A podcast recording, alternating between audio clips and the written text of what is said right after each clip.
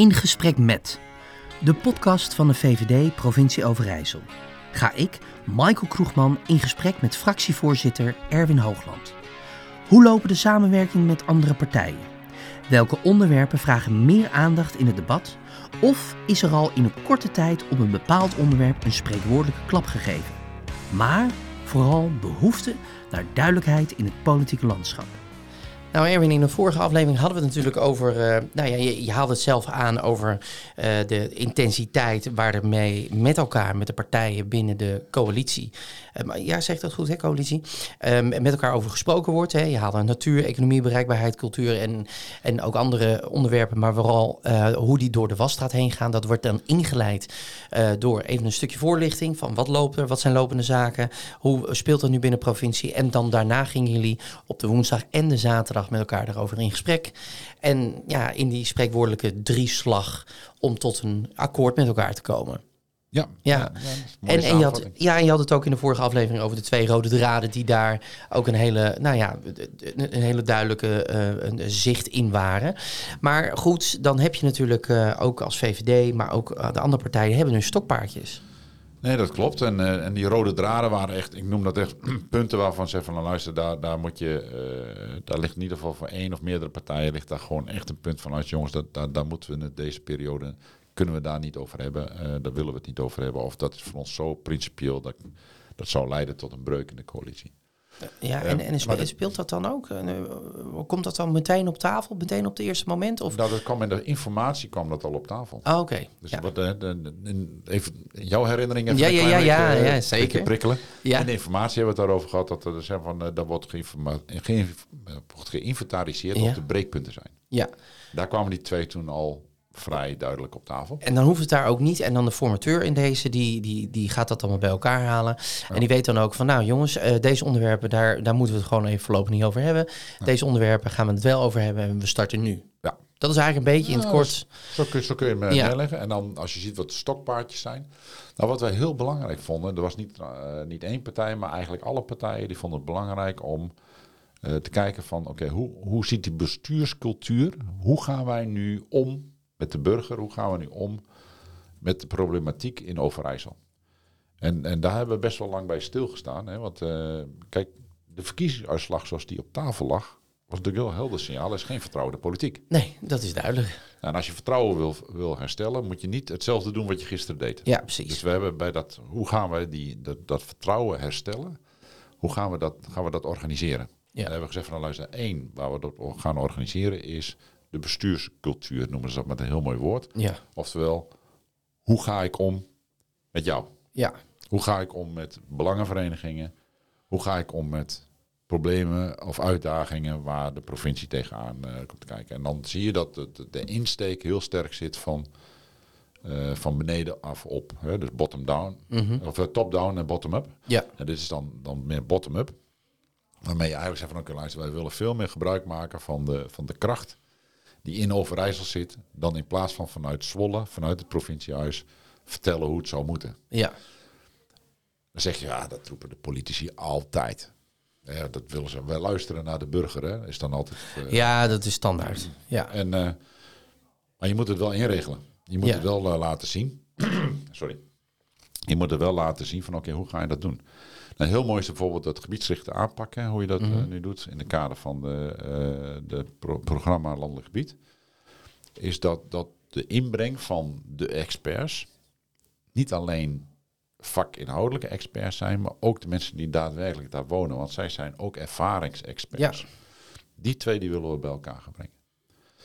En daar willen we dan ook zeg maar, een belangrijke invloed hebben op de besluitvorming die dan uiteindelijk in de Staten gaat plaatsvinden. Wat een behoorlijke klus. Dat is een hele grote klus. Dat. Ik moet ook zeggen, ik ben ook heel benieuwd naar uh, hoe we dat dan ook daadwerkelijk gaan invullen. Ja, hoe ga je dat vormgeven? Dat, uh, ik heb daar een idee bij. Ja, want je kan niet uh, 1,2 miljoen uh, nee, gewoon elke keer in een zaaltje zitten en zeggen van luister, hoe denken jullie over dit, dit probleem? Ja, dat is bijna onbegonnen werk. Nee, dus, dus wat je moet doen is op van de voorkant heel duidelijk aangeven van nou, dit is het doel wat we willen bereiken dit zijn zeg maar de, de, de kaders waarbinnen, de randvoorwaarden waarbinnen iets wil bereiken. Bijvoorbeeld van hoeveel geld hebben we ervoor beschikbaar. Uh, Uh, dat de wet bijvoorbeeld van, uh, wel van toepassing blijft. Of nou, dat, dat soort dingen allemaal. De tijd waarop je tot een oplossing wil komen. Hè. Dus wil je dat in vijf jaar doen of wil je dat in twee jaar doen? Nou, dat zijn zeg maar de randvoorwaarden en de kaders. En dan, dan wil je eigenlijk het, hoe je dat gaat invullen, dat wil je dan zeg maar neerleggen bij mensen die er daadwerkelijk bij betrokken zijn. Ja, dus de ervaringsdeskundigen in dit verhaal, de experts, de, ja. De, ja. Dus pak bijvoorbeeld een wat, wat minder uh, gevoelige thema, terwijl die wel ook heel complex is. Dus als je bijvoorbeeld praat over uh, ondernemers uh, in een binnenstad. Ja. Je kan natuurlijk heel makkelijk vanuit de provincie zeggen van luister, we gaan zo gaan we met het binnenstedenbeleid om. Ja. Maar dan weet je dat Deventer anders in elkaar zit dan Zwolle. Dat is duidelijk. En Zwolle anders in elkaar zit dan Hengelo of Enschede of Almelo. Totaal andere cultuur zou je bijna willen zeggen. Ja. Ja. En die dus ook hele andere ideeën erover hebben. Bovendien heb je daar ook gemeenteraden die er ook wat van vinden. Ja. Je hebt ondernemers die daar daadwerkelijk een zaak hebben. Maar je hebt ook burgers die daadwerkelijk wonen in die binnenstad en gebruik maken van die binnenstad. Nou, de truc is, denk ik, en dat gaan we dus, en dat hebben we dan een beetje met die stadsbeweging al, al uh, op tafel uh, gelegd, is dat we zo'n zo stadsmanager hebben die dat allemaal bij elkaar brengt. Ja. Al die verschillende partijen. Dan, dan vervolgens zeg maar, het gesprek over aangevluisterd. Hoe zouden we dat het beste kunnen organiseren? Hoe kunnen we het beste regelen? Zodat de binnenstad van die steden gewoon zeg maar, weer gaan bloeien. En dan moet de provincie moet, zeg maar, de randvoorwaarden daarvoor realiseren. Oftewel het mogelijk gaan maken van oké, het kan. Ja. Wat je verleden vaak zag op heel veel dossiers, dat de provincie zegt, luister, je moet het zo doen. Ja. Dat willen we omdraaien. En, dus veel ja. men, en, en het tweede deel, sorry. nee, nee, nee, ga door. Het tweede deel is, is dat noem ik, noemen we dan even Norbe. Ja. Norbe is natuurlijk een heel mooie, mooie kreet in het Overijsselse. Dat je ook wat meer oog hebt voor elkaar. Ja. Dus dat betekent ook dat je als overheid ook meer een oog hebt moet hebben voor de burger. Wat, wat betekent dat? Hè? Wat is nou de, de, de, de invloed, de, de, het effect wat onze maatregelen hebben op die burger? Wat is het sociaal-maatschappelijk effect? Ja. Nou, dat, dat gaat wat prominenter krijgen. Maar ook wat is bijvoorbeeld het gezond, volksgezondheidseffect wat het heeft. En bijvoorbeeld als je praat over een windmolen. Wat voor effect heeft dat nou op de directe omgeving? Ja, dan wil ik even met jou terug, hè? want ik hoor een paar dingen. Ik hoor dat de provincie veel dichter bij de burger wil komen te staan. Ja. Dat hoor ik eigenlijk terug uh, door een, een, een stadmanager en, en, nou ja, en om te kijken van en gezien de voorwaarden natuurlijk vanuit de provincie dat samen te brengen. Het klinkt ook bij mij een beetje als gaan we het poldermodel niet weer uitbreiden? Ja, dat, dat nou, zou daar je... moest je even over nadenken. Ja, die moest ik. Die ja, moest ja, even, ja, ja. Je had me even. Ik denk van. Ben ik, moet ik er nu even positief of negatief ja, dat mag je zelf weten. Nee, maar Michael, even, even, gewoon even. Kijk, op zich heb ik niks tegen polderen. Mm -hmm.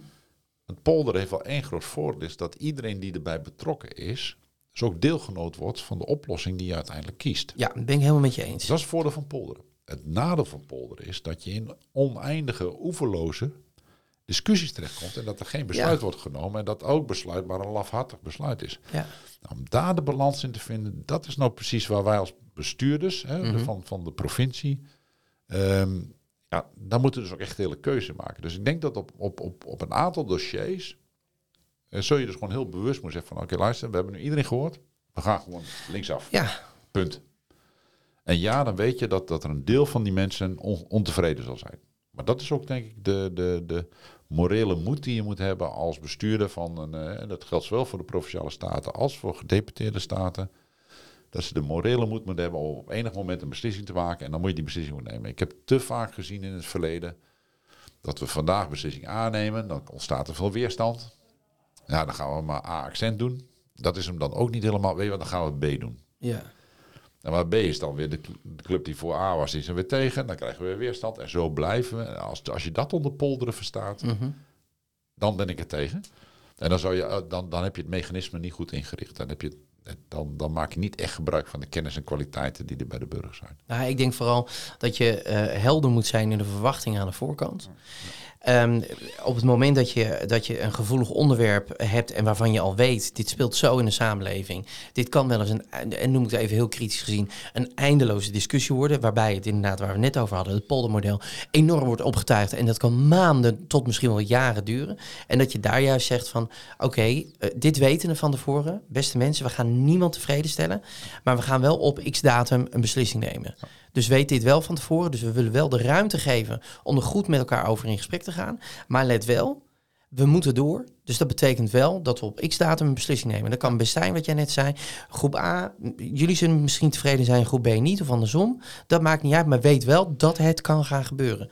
In mijn optiek bereid je dan de burger of de, de, de belangbehartigers, wie dan ook, heel goed voor. En ik denk zelfs, als je daar veel meer op insteekt, dat je daar echt wel een win-win situatie uit kan halen. Want dat gebeurt op dit moment voor mij, in mijn optiek, te weinig. Nee, maar daar heb je absoluut een punt. En dat is ook een van de dingen die wij uh, ook in de onderhandelingen nu mee hebben genomen. We hebben heel veel ingezonden brieven gekregen van allerlei mensen die iets van ergens wat van vinden. Ja. Die hebben we allemaal meegenomen in onze afweging. Uh, en als het goed is, hebben al die mensen die ook die brief gestuurd hebben, al ook sowieso een, dankbriefje gekregen dat ze het ingestuurd hebben. Oké. Maar we hebben het ook echt daadwerkelijk. Dus bij elk onderwerp waar ik het net over had, mhm. hebben we ook een, uh, zeg maar een soort inventarisatielijst met, met de brieven erbij van, over dat onderwerp. Dat is ja. netjes voorbereid door de ambtenaren. En ze van nou, we hebben de, nou, bijvoorbeeld over landbouw hebben we de volgende 25 uh, ingezonde brieven hebben we erbij gekregen. En die hebben we gewoon allemaal gelezen. Die nemen we ook mee in onze, onze afweging. Uh, wat je het liefst zou willen is natuurlijk dat je met die burgers nog veel meer onder de tafel zit als een coalitieakkoord. Maar dat, dat werkt gewoon niet in dat korte tijdsbestek. Maar wel straks in de uitvoering de komende vier jaar zal de gedeputeerde landbouw zal dus echt met de voeten in de klei moeten gaan staan. Om juist dat wat jij zegt van oké luister, dit, dit, dit, dit is het doel wat we voor ogen hebben. Uh, we kunnen er lang of en kort over praten, maar dan wil ik in ieder geval een beslissing nemen. En ik neem jullie uh, input neem ik serieus. En dat kun je alleen maar doen door een aantal dingen. Je moet transparant zijn over het proces. Zeker. Twee, je moet helder zijn, zoals jij dat net ook al aangegeven, over wat zijn de doelen die je wil bereiken. En drie, je moet ook mensen het vertrouwen geven dat ook dat echt uh, wat zij ook zeggen ook daadwerkelijk mee wordt genomen in de afweging. En weer teruggeven van waarom je het wel of niet hebt gedaan. Ja. Want dat laatste, daar zijn we ook als politici niet zo heel erg goed in. Want dan zeggen we ook van ja, we hebben uw mening meegenomen, maar we geven niet aan waarom we iets wel of niet hebben. Uh, ja. waarom we iets wel of niet hebben meegenomen. En dat komt natuurlijk ook wel een beetje door de gekleurde kanten die, die ja, en dat is wel de kritische noot, richting de media natuurlijk. Want ja, de, de media die wil natuurlijk ook zoveel mogelijk lezers tot zich krijgen. En die weten ook heel goed van, hé, hey, onze lezers willen dit horen, dus gaan we dit ook doen. En dan merk je ook heel vaak, en dat merk je heden ten dagen heel sterk in binnen de maatschappij, is uh, er wordt iets torpedeerd, noem ik het maar, of, of, een bommetje losgelaten. En vervolgens gaan alle kijkers daar naartoe. Terwijl ik me ook wel eens afvraag, als je goed leest, en dat, is, en dat is best lastig hoor, tussen de regels door. Dan weet je ook van, van ja, maar er is een andere beslissing. Dit, dat ze tot deze beslissing zijn gekomen, heeft te maken met dit en dit argument. Maar vaak wordt dat uit een bericht weggelaten. Waardoor burgers ook gewoon heel snel het gevoel hebben van, ik word niet gehoord, ik word niet serieus genomen. Ik, ik sta op de barricade, ik heb een brief naar meerdere eh, politieke partijen gestuurd. Ik krijg wel een leuk bedankje. En voor de rest zie ik gewoon dat er helemaal niks mee gebeurt. Nee, maar die kritiek is denk ik terecht. Ehm, zowel ehm, op de media als richting de politiek. Want ook wij kunnen daar natuurlijk een, eh, een, een stap in maken door gewoon, van, luisteren, door gewoon uit te leggen van oké, dit is er aan de hand. En uh, ik begrijp ook wel, we hebben een waan van de dag waar we alweer met de volgende uitdaging Tuurlijk, bezig zijn. Snap ik ook. Meer. Um, maar het is ook wel eens, het is niet alleen de, de bal bij de politiek en de bal bij de media. Ik vind ook soms de bal wel eens bij de burger. Hè? Want op een gegeven moment moet je ook kunnen accepteren dat je ook geen gelijk hebt. Nee is ook een antwoord. Ja, ja zeker. En dat, dat vinden we tegenwoordig ook heel erg lastig. Hè? Dus als je een overheid hebt die zegt van... Ja, maar sorry, ik heb u gehoord. We gaan het toch anders doen om de volgende argumenten. Dan zie je dus niet automatisch de bereidheid van om, om daar op een gegeven moment te zeggen van... Nou, ik, ik accepteer het. En ja. Ik wil niet zeggen dat, dat, dat een, een burger volgend moet zijn of volgzaam of slaafs. Nee, nee, nee. Dat Vooral heel kritisch blijven. Ja. Maar op enig moment, als er dan beslissingen genomen zijn waarom je het doet, en ze zijn ook goed onderbouwd en ze zijn ook helder gecommuniceerd, dan moet dat goed zijn. En dat wordt nu de uitdaging, toch even naar het coalitie. Ja, ja, ja, zeker. Dat gaat het natuurlijk uh, vandaag Tuurlijk, ja. Is dat, dat uh, wat we nu gaan doen, is dat als het coalitieakkoord klaar is, dan gaan we dat ook gewoon uh, natuurlijk presenteren. En wat ik me in ieder geval voorgenomen heb binnen de VVD, is dat ik gewoon met de leden daar het gesprek over aanga. Ja. Waarom het tot dit coalitieakkoord op deze manier gekomen is en wat er gespeeld heeft. En Ja. dat is altijd lastig als je nog in onderhandelingen zit. Om daar zeg maar eh, heel in detail op te gaan. Maar als coalitieakkoord er een keer ligt, dan kun je veel meer in detail uitleggen van oké, luister, dit en dit heeft er gespeeld. En dat is de, de, de, de sfeer, de, de, de op, dit zijn de, de, de rode draden Ja. geweest. Dit is de, de lijn die we hebben uitgezet. En zo denken we dat de VVD, verkiezingsprogramma, mooi weer gespiegeld is in het coalitieakkoord. Ja. Ik hoor wel een hele mooie parallel met de landelijke politiek. Ja, dat- leg me eens even uit. Nou, ook, nou ja, dat gebeurt natuurlijk wel eens bij congressen. Bij bijvoorbeeld de VVD-congres van eh, eh, waarin Mark Rutte toch tekst en uitleg moet geven. Dat wordt natuurlijk in de media wat opgeblazen van hij moet op het matje komen. Maar waarin hij eigenlijk ook hetzelfde doet van, van eh, ik neem jullie even mee in de gedachten, in de, in de gesprekken die ik heb met andere coalitiepartijen. waarbij we tot deze beslissing zijn gekomen. Dus ja, ik heb dit gezegd. Ja. Dat klopt vanuit de VVD-gedachte. Alleen aan de onderhandeling, ja, komen natuurlijk, aan de onderhandelingstafel komen natuurlijk ook andere aspecten op, eh, aan boord. Nee, nee, absoluut. Eh, Je moet, eh, sorry. Je moet samen eh, eh, tot een coalitieakkoord komen. Dus dat betekent dus dat je verkiezingsprogramma, dat heb ik volgens mij in een eerdere podcast ook al eens gezegd. Eh, dat is wat je wil als VVD. Dan het coalitieprogramma is van oké, hoe ga je samen met de andere partijen uiteindelijk ook dat voor vooruit doen wat nodig is. En je zorgt ervoor dat zoveel mogelijk van jouw verkiezingsprogramma in dat coalitieprogramma Ja, daar, daar, daar strijd je min of meer ook voor. En als je dan in de lijn van, oké, eh, dat transparant zijn en duidelijk zijn naar, eh, naar, naar de mensen toe. Dat betekent dus dat je ook, vind ik, moreel verplicht bent om als het coalitieprogramma er ligt, ook aan je leden uit te leggen. En dat kan in een grote ALV zijn, dat kan in kleinere sessies zijn, dat kan zelfs in één op één gesprekken zijn van, oké, luister, zo is het coalitieakkoord, dit is de reden die erachter zit. Dit is waarom we daar eigenlijk een handtekening neer hebben gezet. Want wij denken dat we op deze manier het gros van het VVD-verkiezingsprogramma kunnen realiseren. En in die fase, dat is dus het afronden van het coalitieprogramma, daar zitten we nu. Mhm. En die fase die dan hierna komt, is de uitleg naar de leden toe van oké, luister, daarom hebben we het op deze manier allemaal vormgegeven. Ja, mooi. En dat is, dat, dat is een beetje het proces van, van, van de coalitievorming. En dan komt het sluitstuk en dan is eigenlijk het laatste wat je dan ziet, is dan zeg maar de formele presentatie, de formele eh, goedkeuring van de Provinciale Staten. Want die moet uiteindelijk het goedkeuren. Maar ja, de mensen die eraan geschreven hebben, hebben al een meerderheid in de Staten. Dus de kans dat zo'n coalitieprogramma het haalt, is erg groot. Ja, Wat je natuurlijk wilt, is dat ook dat er zoveel mogelijk oppositiepartijen ook het coalitieprogramma, zeg maar, nou ja, mee instemmen. omarmen of ja. Nou, omarmen. ja. En parallel daaraan gaat het natuurlijk om de eh kandidaten gedeputeerden die dan op dat moment ook geïnstalleerd worden om zeg maar als dagelijks bestuur Ja. het coalitieprogramma uit te voeren. Nou, mooi gezegd. En zo hebben we in twee afleveringen te horen gekregen, Erwin, hoe, eh, Erwin, hoe dat gaat, dat hele formatieproces. Ja. Nou, in de volgende aflevering gaan we het hebben over eh, de toolbox van de politicus. Dat lijkt me een mooi verhaal. Nou, tot de volgende aflevering weer. Oké. Deze podcast wordt mede mogelijk gemaakt door de VVD Provincie Overijssel en Studio 751.